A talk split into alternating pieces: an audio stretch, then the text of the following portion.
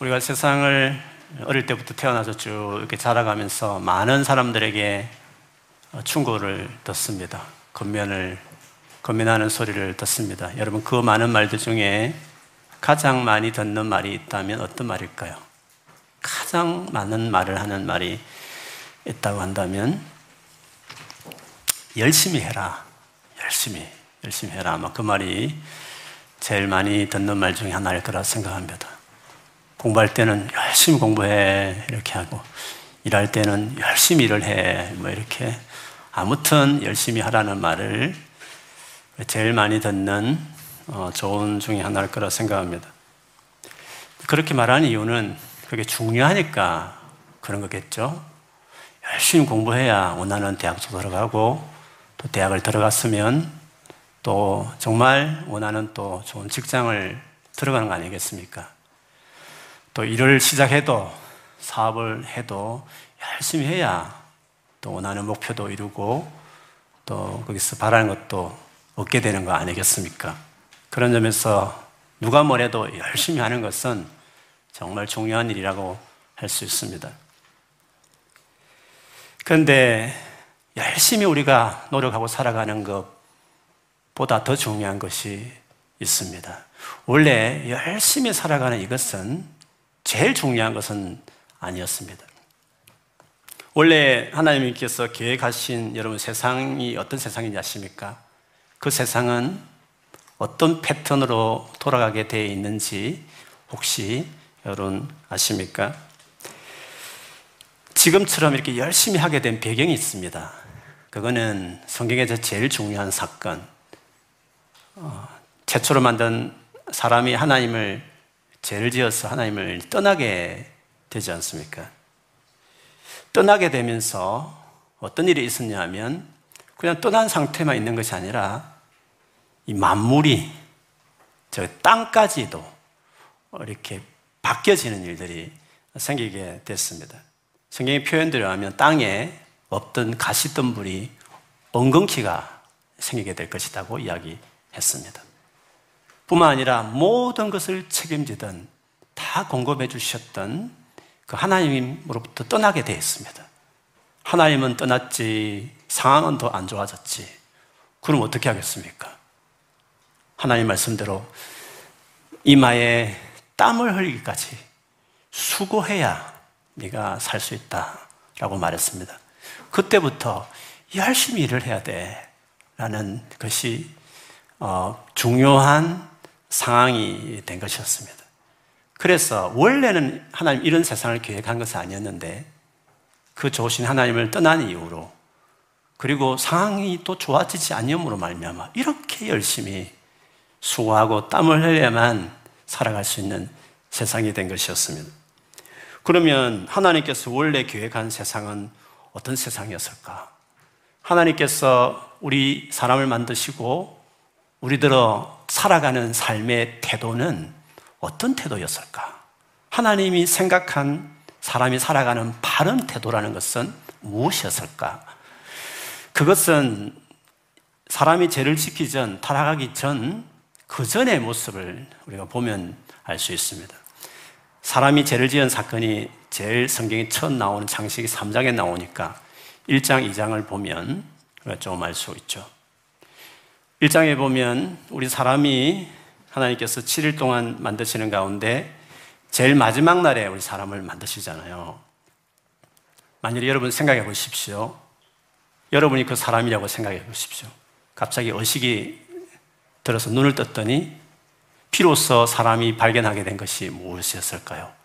와, 하나님이 다 준비했네. 하나님이 다 갖추었네. 이런 생각을 하지 않겠습니까? 온 우주와 하늘과 땅과 그리고 모든 생물체와 채소와 과일 할 것 없이 다 세팅해 놓은 다음에 마지막에 우리 사람을 만들고 그 사람이 눈을 떴을 때 하나님이 완벽하게 우리를 위해서 준비해 놓으셨구나. 라는 것을 사람이 제일 먼저 어식하게 되었을 것입니다. 하나님께서 그 사람들에게 이제 드디어 일을 하라고 말씀하시죠. 창세기 1장 28절 보면 생육하고 번성하고 땅에 충만하고 정복하고 다스리라 이랬습니다. 세상을 잘 관리해라. 내 대신 잘 세상을 이렇게 돌보고 가르치, 이렇게 케어하고 그렇게 하라고 이야기했습니다. 2장에 가서도 이 아담이 남자가 하나님이 지은 수많은 동물들의 이름을 다 지어주는 일들을 하고 있는 것을 볼 수 있습니다. 그렇게 보면, 어, 타락하기 전에도 사람들은 일을 했습니다. 그렇죠? 열심히 일을 했습니다. 천국 가면 탱탱 놀면서 살 거다. 무슨 그런 말씀을 오해를 했습니까? 그렇지 않습니다. 천국 가도 열심히 뭔가 하나님 만드신 세계가 얼마나 넓습니까? 뭔가 지금은 다 모르지만 하나님이 우리에게 진짜 하나님이 일하시는 분이니까 우리도 일하는 것은 너무 당연한 것입니다.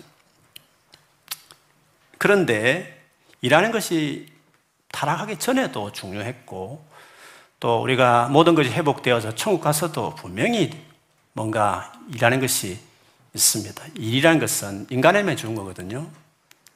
인간이 된다는 것은 일하는 것과 똑같은 것입니다. 일 자체가 인간다움이 해당되는 것이기 때문에 일과 인간은 분리될 수가 없는 것입니다. 그럼에도 불구하고 어, 지금과 다른 것이 있습니다. 그때와 처음 하나님 만드실 그때와 지금하고 일하는 것에 있어서 다른 점이 있다는 것입니다. 하나님께서 어, 사람들을 만드시고 일을 시킬 때 성경에 보면 그냥 시킨 게 아닙니다. 복을 주셔서 어, 복을 주신 다음에 예, 생육하고 번성하라 이렇게 말씀을 하셨습니다. 하나님이 분명히 부어주신 은혜가 있었다는 것을 이야기하고 있습니다. 여러분, 이 같은 그 하나님의 우리를 대하는 방식에 있어서는 시간, 시간이 어떻게 시작되고 마치는지에 대한 것을 유심히 보면 참 의미가 있습니다. 장세기 1장에 보면 하루의 시작이 언제부터 시작되는지 아십니까? 언제부터 시작되어서 언제 하루가 마치는지 혹시 여러분 장세기 1장에 보면 읽어보면 어떻게 되어 있는지 여러분 아십니까? 아마 아시는 분도 많이 계실 것입니다. 창세기 1장에 보면 하나님이 정한 하루의 시작은 저녁이었습니다. 저녁이 되고 아침이 되니까 첫째 날이 됐다. 지났다. 그랬습니다. 하루의 시작이 저녁입니다. 그래서 유대인들은 어, 그 시작을 그, 그 저녁부터 시작합니다. 그래서 안식일도 금요일부터 저녁부터 시작해서 토요일 낮까지 그 오후에 딱 하루가 마치는 거죠. 낮 시간에 마치게 되는 거죠. 왜 저녁을 시작으로 했을까? 물론 지금은 이렇게 라이트가 많이 발전되어서 밤에도 뭐 전기가 전기가 발명되지 말았어야 돼요. 그래 우리가 이게 밤에 이게 야간 근무도 안 하고 그냥 푹 잤을 텐데 전기의 발견은 우리 인류에게 큰 독을 줬어요. 그래서 이 밤에 더 이상 쉴 수 없게 됐죠. 근데 원래 원래 하나님이 예, 만드신 세상에서는 딱 저녁이 되면 우리가 모든 일을 쉴 수밖에 없는 옛날에는 또 그런 삶을 많은 그 경우가 그렇지 않습니까? 근데 저녁에 우리가 아무런 일을 할 수 없는 저녁에 하루에 시작한다는 것이 어떤 의미가 있을까요? 하나님께서 매일매일 그것을 경험하게 하셨습니다. 매일매일. 매일매일 일하지 않는 것을 먼저 배워야 돼. 쉬는 법을 네가 먼저 배워야 돼. 네가 뭔가를 막 하려고 하는 그것을 내려놓는 것부터 네가 먼저 배워야 돼. 그거를 우리 리듬으로 주님이 주신 거죠. 어, 6일 때, 6일째 사람을 만들었고, 일해라 이렇게 하셨잖아요. 그런데 그럼 일을 하려면 그 다음날 자고, 그 다음날 이제 7일째잖아요. 하나님, 제가 일을 하겠습니다. 이 멋진 일을 하고 싶어서 딱 일을 하려고 했는데 그 다음날이 무슨 날이었습니까? 그 다음날이 제 7일째가 안식일. 하나님이 쉬셨잖아요. 또, 또 쉬게 하셨다는 거죠. 하루도 쉼으로 시작했다면 일주일의 시작도 또 쉬게 하시면서 시작해 하셨습니다. 그 의미는 그렇습니다. 밤이라는 것은 나는 일할 수 없고 일하지 않을 수 있지만 그 밤부터 시작한다는 것은 밤의 시간은 하나님께서 일하시는 시간입니다. 밤의 시간은 하나님이 일하신다는 것을, 일하시는 것을 믿고 나를 맡기는 시간입니다. 그리고 밤의 시간은 하나님 일하신다는 것을 묵상하고 생각하는 시간인 것입니다. 그걸 믿고 어떻게 합니까? 편안히 안식하는 것입니다. 삶의 시작은 그렇습니다. 하나님을 신뢰하고 하나님께 맡기고 쉬는 법을 배워야 하는 것입니다. 믿음으로 산다는 것은 주님 안에서 안식하는 것을 배우는 것입니다. 수고하고 무거운 짐진 자들아 다 내게 오라. 내가 너희를 쉬게 하겠다. 라고 말했습니다. 그래서 원래 우리 인간을 향하셔 하나님이 제일 중요하게 생각한 것은 아침이 밝아와서 열심히 일하는 것 그 전에 먼저 배워야 될 것은 네가 나를 의지하는 것을 배워야 된다. 네가 나를 믿고 살아가는 것을 배워야 되는 것이다. 네가 너의 모든 인생 딱 밤이 되었으니까 다 소토받듯이 나에게 맡기고 내가 너를 위한다는 것을 소망하고 편안하게 쉴 줄 아는 것을 믿음으로 살아가는 것을 배워야 된다. 라고 하신 것이었습니다. 그래서 여러분, 우리가 예수를 믿고 나서 쉬는 법을 먼저 배워야 됩니다. 물론 여전히 세상은 아직 완전 회복이 안 됐습니다. 예수님 재림할 때까지 완전 회복되니까 열심히 일해야 될 일들은 많습니다. 세상은 그걸 요청하는 것도 맞습니다. 그러나 우리가 예수를 믿게 되면 어떤 일이 일어납니까? 마치 하나님을 떠났던 우리들이 고아처럼 살아가던 우리들이 예수를 믿자마자 하나님과 contact 됩니다. 하나님과 같이 살아가는 인생으로 출발하기 시작하는 것입니다. 사실 이것은 타락하기 전의 삶이고 완전 회복할 새로운 세상에 대한 삶이긴 하지만 이 타락한 세상에 있지만 새로운 세상의 삶의 방식이 시작된 것입니다. 그래서 망가진 세상이기 때문에 열심히 사는 것도 맞지만 그래서 이것이 당연하다고 여기고 수없이 열심히 살아라는 충고를 압력을 받으며 살지만 그러나 그런 가운데서도 우리가 열심히 새롭게 배워야 될 삶의 패턴이 있는 것입니다. 그것은 원래 하나님이 계획했던 삶의 스타일인 것이죠. 하나님과 관계 맺고, 하나님을 신뢰하고, 하나님께 내 삶을 맡기고, 그 안에서 내가 쉴 줄 아는, 안식하는 것들을 배우는 것이 필요한 것입니다. 오늘 그런 삶을 일컬어서 은혜로 살아가는 삶이다. 이렇게 말할 수 있습니다. 그래서 예수를 믿고 나서 여러분, 은혜로 살아가는 삶이 뭔지를 반드시 배워야 합니다. 이거는 세상에는 없는 겁니다. 생소한 것입니다. 그래서 일 중독 환자가 나오는 것입니다. 열심히 일하는 게 맞거든요. 그게 세상을 보면 당연한 거거든요. 그런데 그 일 중독에서 벗어나는 방법은 하나님을 제대로 아는 것이죠. 믿음으로 살아가는 걸 배울 때 일이 일하는 그 원래 제자리를 잡는 겁니다. 일의, 일 자체가 최고 큰 중독의 요소 중에 하나입니다. 많은 중독이 있지만 일이 실질에 돈도 주고 성취를 가져다 주고 성공도 안겨주기 때문에 그렇습니다. 근데 일이 원래 제자리를 잡게 하려면 하나님을 알아야 됩니다. 그래서 열심히 일하지만 중독되지 않는 그 원래 있어야 될 자리에 딱 일을 세팅시킬 수 있기 때문에 그렇습니다. 그 말은 은혜로 하나님과 함께 살아가는 방식, 하나님과 살아가는 삶의 이 스타일을 우리가 배워야 하는 것입니다. 그래서 구원은 받았지만 이 삶을 배우지 못하면 그리스도 안에 있는 쉼과 안식을 경험할 수 없는, 없는 것입니다. 오늘 본문에 보면 그런 삶을 살았던 한 여인 마리아에 대한 이야기를 그 관점에서 좀 나누고 싶습니다. 하나님께서 가브엘이라는 이 천사를 이 세상에 인간으로 태어나실 하나님 아들을 잉태할 어, 처녀였습니다.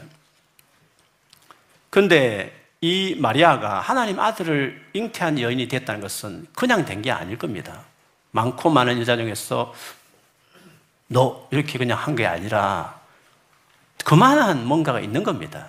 가톨릭처럼 뭐 신격화 시키는 것은 잘못일 수 있지만 그러나 마리아도 엄연히 많고 많은 여인 중에 그 하나님 아들 그 놀라운 영원 전부터 계획된 그 일을 이루는 그 하나님 아들을 뱃사기 몸속에서 이렇게 어, 두어서 태어나게 하는 일에 쓰임 받았다는 것은 그 여인에게만은 특별한 점이 있기 때문일 것입니다. 그가 어떻게 살았는지에 대해서 성경은 자세히 기록되어 있지는 않습니다. 그러나 그의 삶의 중요한 특징을 오늘 본문에 보면 반복하면서 나오는 두 가지 반복해서 나오는 이 단어에서 우리가 찾을 수가 있습니다. 그것은 은혜를 입은 자라는 말이었습니다. 그것이 28절에도 기뻐하여라 은혜를 입은 자야 라고 했고 30절에도 두려워하지 말아라 마리아야 그대는 하나님 은혜를 입었다. 은혜를 입었던 자였다. 이 여인의 삶의 특징이 뭐라고요? 은혜로 살아가는 여자였다. 라는 것입니다. 예수 믿기 전에는 내 힘으로 열심히 살아가는 삶입니다. 세상에는 그것이 중요하다고 여기고 또 그렇게 살아가는 사람이 성공하는 것도 맞습니다. 그것을 가치 있게 여기는 것입니다. 그러나 우리를 만드신 하나님을 만나기 시작하면 그분과 더 친해지려고 하면 친해질수록 우리에게 계속 가르치는 게 있습니다. 그거는 은혜로 살아가는 삶을 네가 배워야 된다는 것이죠. 그래서 내 힘으로 살아가는 삶과 이 지나치는 게 문제죠. 원래는 당연히 어, 우리 열심히 일을 해야 되는 거죠. 근데 열심히 내 힘으로 살아가는 것과 그리고 하나님의 은혜로 살아가는 이 두 삶에 대한 차이가 있습니다. 그 차이를 바울은 인식했어요. 그래서 고린도전서 15장 10절에 보면 바울이 이런 고백을 했습니다. 그러나 나는 하나님의 은혜로 오늘의 내가 되었습니다. 나에게 베풀어 주신 하나님의 은혜는 헛되지 않았습니다. 나는 사도들 가운데 어느 누구보다도 더 열심히 일하였습니다. 그러나 이렇게 한 것은 내가 아니라 나와 함께 하신 하나님의 은혜입니다. 라고 했습니다. 누구보다 열심히 일했습니다. 은혜, 은혜, 믿음, 믿음 말하면서 게으르게 살아가는 건 절대 하나님 뜻 아닙니다. 분명히 열심히 일했지만, 바울이 앞세웠던 것은 하나님의 은혜로 사는 것이 중요했다. 하나님 은혜로 살아가는 자였다는 것을, 하나님 은혜로 살아가는 것을 더 앞세운 것을 볼 수 있습니다. 은혜로 살아가는 삶이 무엇인가, 어떤 삶인가, 마리아를 통해서 찾아볼 수 있는 것은 크게 두 가지 특징이 있습니다. 첫째는 세상적으로 대단하다고 여기는 모든 기준으로부터 자유로워지는 것입니다. 하나님 아들이 이 세상에 태어나는데 그 아들을 뱃속에 모신다는 것은 정말 놀라운 일이 아닐 수 없습니다. 하나님께서 당신의 아들을 잉태할 여인이 있는 곳에 천사 가브엘을 보냈습니다. 그런데 그 천사가 가는 동네가 의외의 동네였습니다. 그 유명한 동네가 얼마나 많았습니까? 예루살렘 같은 아주 이름난 정말 은혜로운 도시도 있고 학군 좋고 물 좋고 살기 좋은 얼마나 많은 도시가 이스라엘에 있겠, 있었겠습니까? 그런데 천사가 간 곳은 의외로 갈릴리 지방에 있는 나사렛이라는 동네로 갔습니다. 나사렛이라는 동네는 구약 성경 어디에도 그 동네 이름이 등장하지 않습니다. 그리고 신약 시대를 통틀어서 모든 문서를 다 봐도 나사렛 동네가 그렇게 거론되지 않습니다. 무슨 말이냐면 그렇게 중요한 동네가 아니었다. 이런 뜻입니다.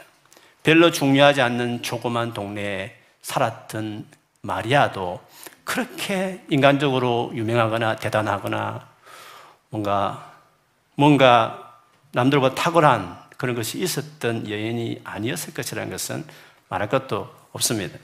실제로 그 집안은 너무 가난했고 남편을 중간에 또 일찍 죽기도 하지 않습니까? 오늘날은 교육도 제대로 받지 못했고 정말 모든 것이 어, 어려운 아마 10대 후반에서 20대 초 되는 소녀였음을 알 수 있습니다. 가브엘이 마리아를 찾아가서 한 첫 마디는 이것이었습니다. 기뻐하여라 은혜를 입은 자여 자야 주님께서 그대와 함께 하신다. 기뻐하라고 했습니다. 하나님에게 있어서는 세상의 그 어떤 기준도 하나님 보시기에는 별로 중요하지 않다는 것입니다. 너 같은 존재, 너같이 부족하고 많은 무엇에 부족한 소녀지만 하나님께서 너에게 너를 통해서 하나님 아들을 주시기를 원하시니까 정말 기뻐하라. 주님께서 그대와 함께 하신다. 라고 말하는 이 기준을 볼 때에도 은혜로 살아가는 사람들에게는 세상에 그 모두가 원하는 그것이 무엇이든지 간에 은혜로 살아가는 하나님을 아는 자들은 그것이 그렇게, 그렇게 중요하지 않다는 것을 이야기하는 것입니다. 마리아에게 은혜를 입은 자여 이렇게 말했는데요. 영어 성경에 보면 you who are highly favored 했습니다. you who are라는 현재형의 비동사를 썼지 않습니까? 실제로 원어에 보면 현재 분사로 되어 있습니다. 그 말은 한 번으로 끝난 게 아니라 현재, 현재라는 거 그렇지 않습니까? 현재형이라는 것은 쭉 해오는 일상적인 뭔가 반복적인 것을 이야기하죠. 그러니까 마리아는 지금까지 지금까지 어, 하나님의 은혜 안에 있었던 여인이었다. 그 뜻입니다.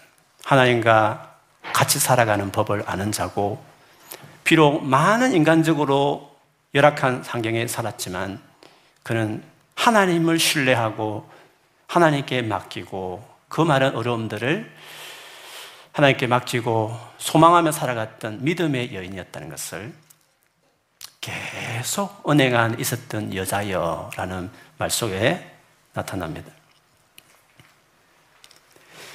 이렇게 하나님 안에서 거하는 하나님 관계 안에서 충분하다고 여길 만큼 그런 어, 만족함을 누리는 사람에게 찾을 수 있는 모습은요 열등 의식과 죄책감에서 벗어납니다. 열등 의식이라는 것은 다른 사람과 비교해서 부족하니까 위축되는 마음이죠. 그리고 죄책감이라는 것은 내가 말과 행실을 잘못했을 때 내 자신이 가치 없게 여겨져서 어디론가 숨고 싶은 마음입니다. 열등의식은 능력과 관련된 것이라면 죄책감은 우리의 도덕성과 관계된 것입니다. 이 두 가지 감정이 우리 평생에 따라다니며 우리를 괴롭히죠. 그런데 은혜로 살아가면 이 두 가지 감정에서 자유케 될 수 있습니다. 왜냐하면 하나님께서 이미 나의 연약과 부족에 대해서 내가 지금까지 발견하고 경험한 것보다 훨씬 더, 훨씬 더 잘 아시고, 그리고 그렇게밖에 살 수밖에 없는 절망적인 우리의 상태를 너무 잘 아셔서 그것이 너무 불쌍해서 안 돼서 친히 당신의 아들 예수를 세상에 보내어 십자가에 죽게 하실 정도셨습니다. 그렇기 때문에 하나님께서 우리가 무능하게 보여지는 어떤 행동을 하거나 잘못된 삶을 살아갈 때 절대로 손가락질 하지 않습니다. 분명 죄에서 완전히 벗어나 깨끗한 삶을 살기를 바라시지만 그러나 정죄하듯이 손깍질 하면서 우리를 다루시지 않습니다. 내가 알지. 네가 얼마나 연약한지 알지. 오죽했으면 내 아들을 너를 위해 죽게 했겠어? 너는 심각하게 연약하고 부족한 걸 내가 너무너무 잘 알아. 너는 그것 가지고 그렇게 실망해? 사실은 너는 네가 생각하는 것보다 느끼는 것보다 더 심하거든. 아마 살면 살수록 더 발견할 걸? 주님은 너무나 잘 아심에도 불구하고 그래서 오죽했으면 그냥 훈련시키고 티칭시키고 수많은 자기개발서 이렇게 해서 훈련시켜도 될 가망이 있었으면 그렇게 했겠죠. 근데 자기가 친히 오셔서 십자가에 죽을 정도면 얼마나 우리가 문제가 많으면 그렇겠습니까? 그래서 우리가 죄를 지었을 때 여러 가지 부족함을 느낄 때 하나님이 네가 그럴 줄 몰랐다. 세상에 그럴 수 있어. 이렇게 놀리는 것이 아니라 내가 알지. 너 그런 존재가 내가 이미 알았어. 괜찮다. 내가 그래서 용서하는, 용서하러 왔고, 내가 그래서 너를 도와줄 테니까 주저앉지 말고, 너무 괴로워하지 말고, 내 손을 잡고 거기서 나오렴. 주님은 언제나 그렇게 하시며 두 손을 뻗어주시는 분이십니다.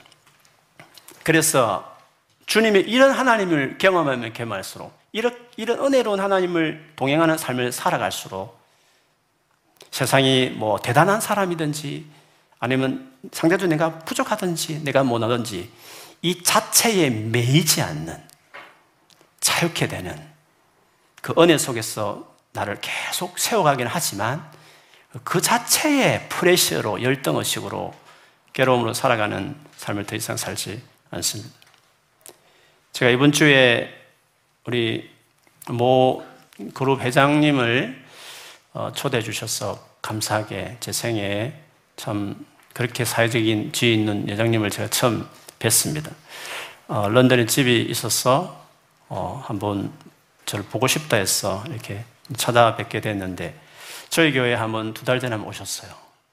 너무 많은 젊은이들이 모이고 또 그때 은혜가 너무 감격스러웠는지 어, 저를 뵙고 또 뭐, 어떤 목적인지 잠시 힌트는 들었지만 왜 이분이 나를 부를까 생각해서 제가 좀 저도 궁금한 마음으로 사실 찾아뵀습니다.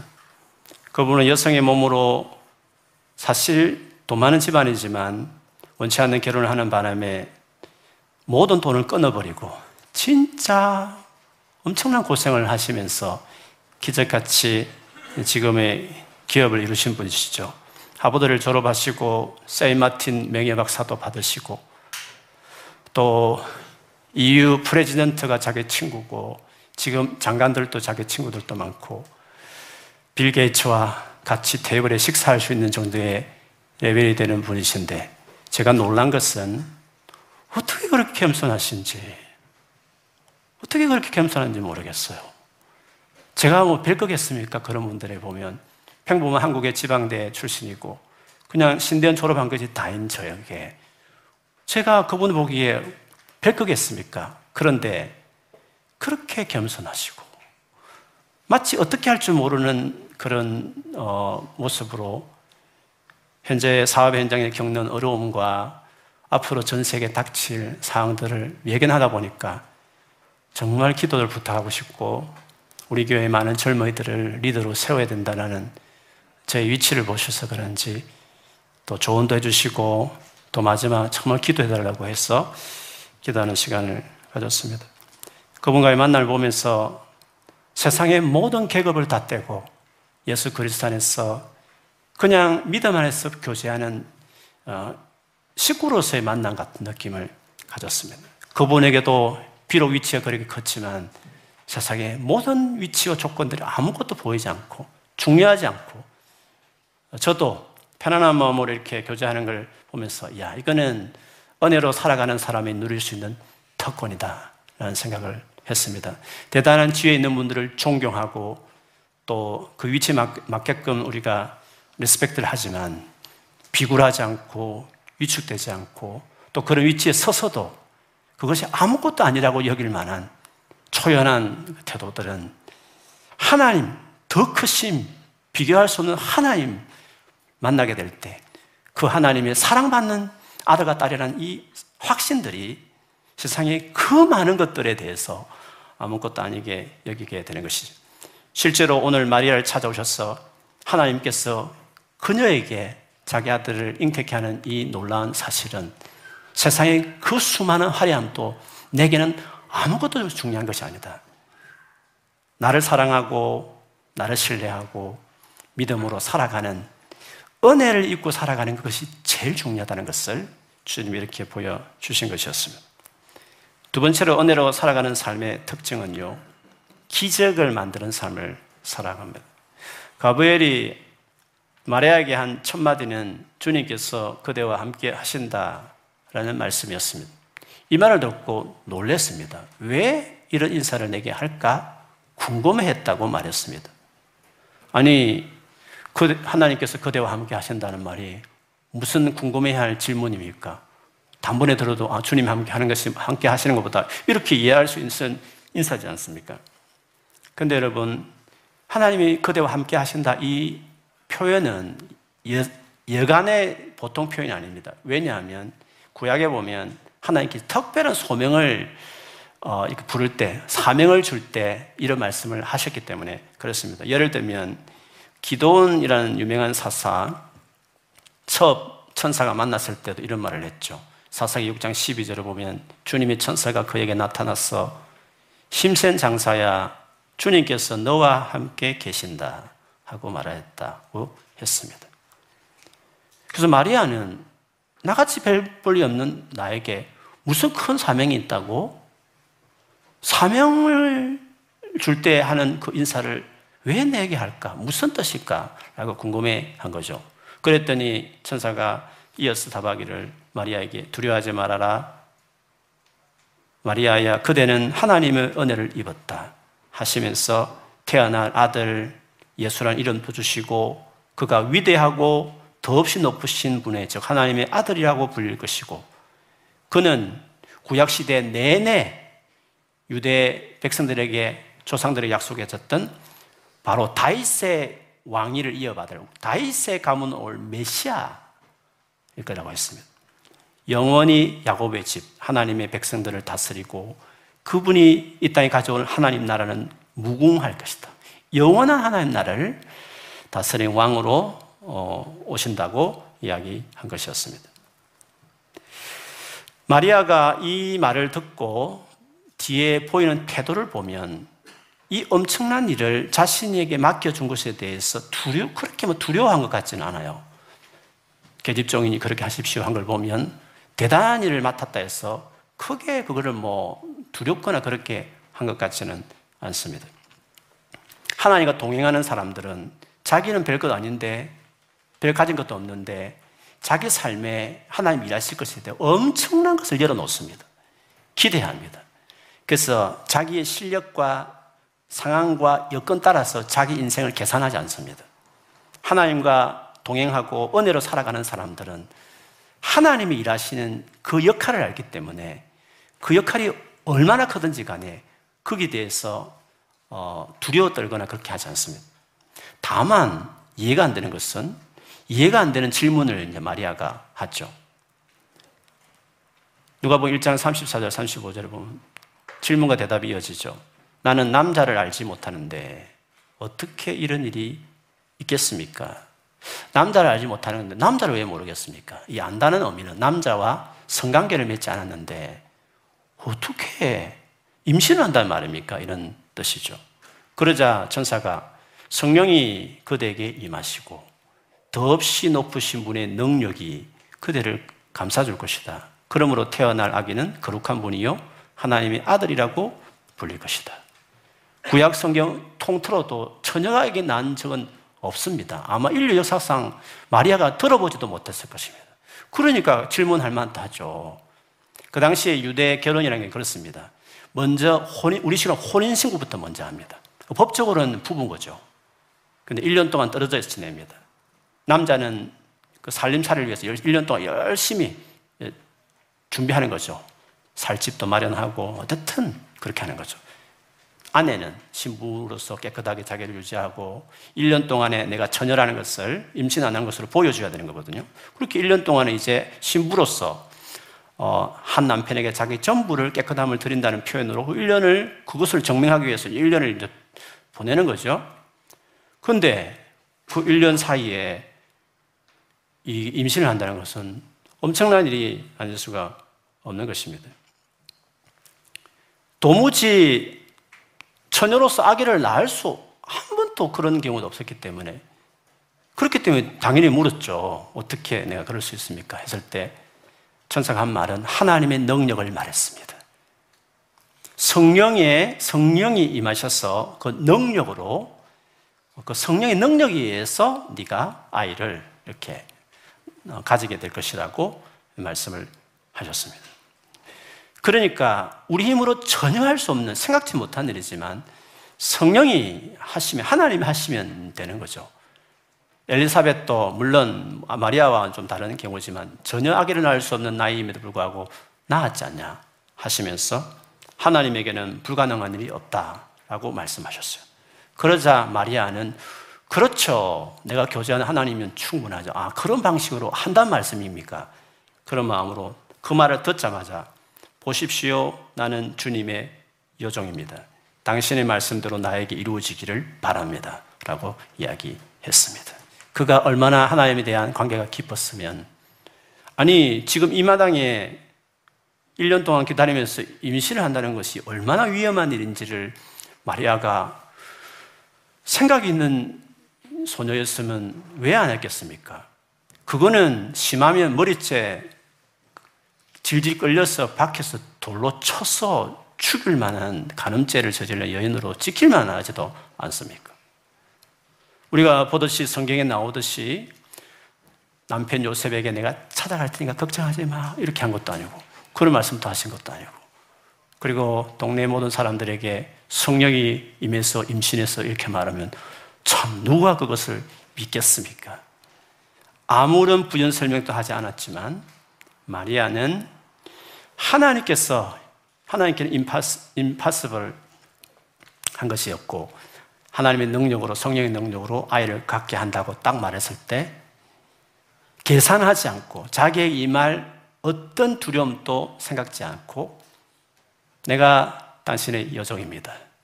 그렇게 되기를 바랍니다. 라고 하는 여인을 보십시오.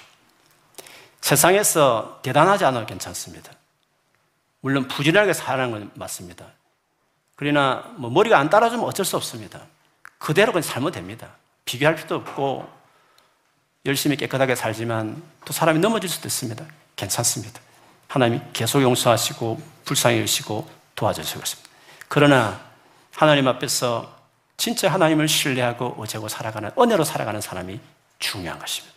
그러면 그 화려한 잘 나가는 예루살렘의 수많은 소녀를 제치고 아무도 알아주지 않는 갈릴리 나사렛 동네에 마리아를 찾아오셔서 그 소녀에게 하나님께서 당신의 아들을 잉태케 하지 않습니까? 이게 하나님 일하시는 방식인 것입니다. 태어날 때부터 아이 키워줬고, 태어날 때부터 출발선이 너무 잘 나간 사람들은 어쩔 수 없이 앞서가는 것입니다. 그러나 하나님은 그것을 가지고 당신이 사용할지 사용할지 않을 결정하지 않은 것입니다. 은혜로 살아가는 사람이냐, 은혜를 입은 사람이냐, 나와 동행하는 법을 배운 사람이냐, 거기 헌신하는 사람이냐가 중요한 것입니다.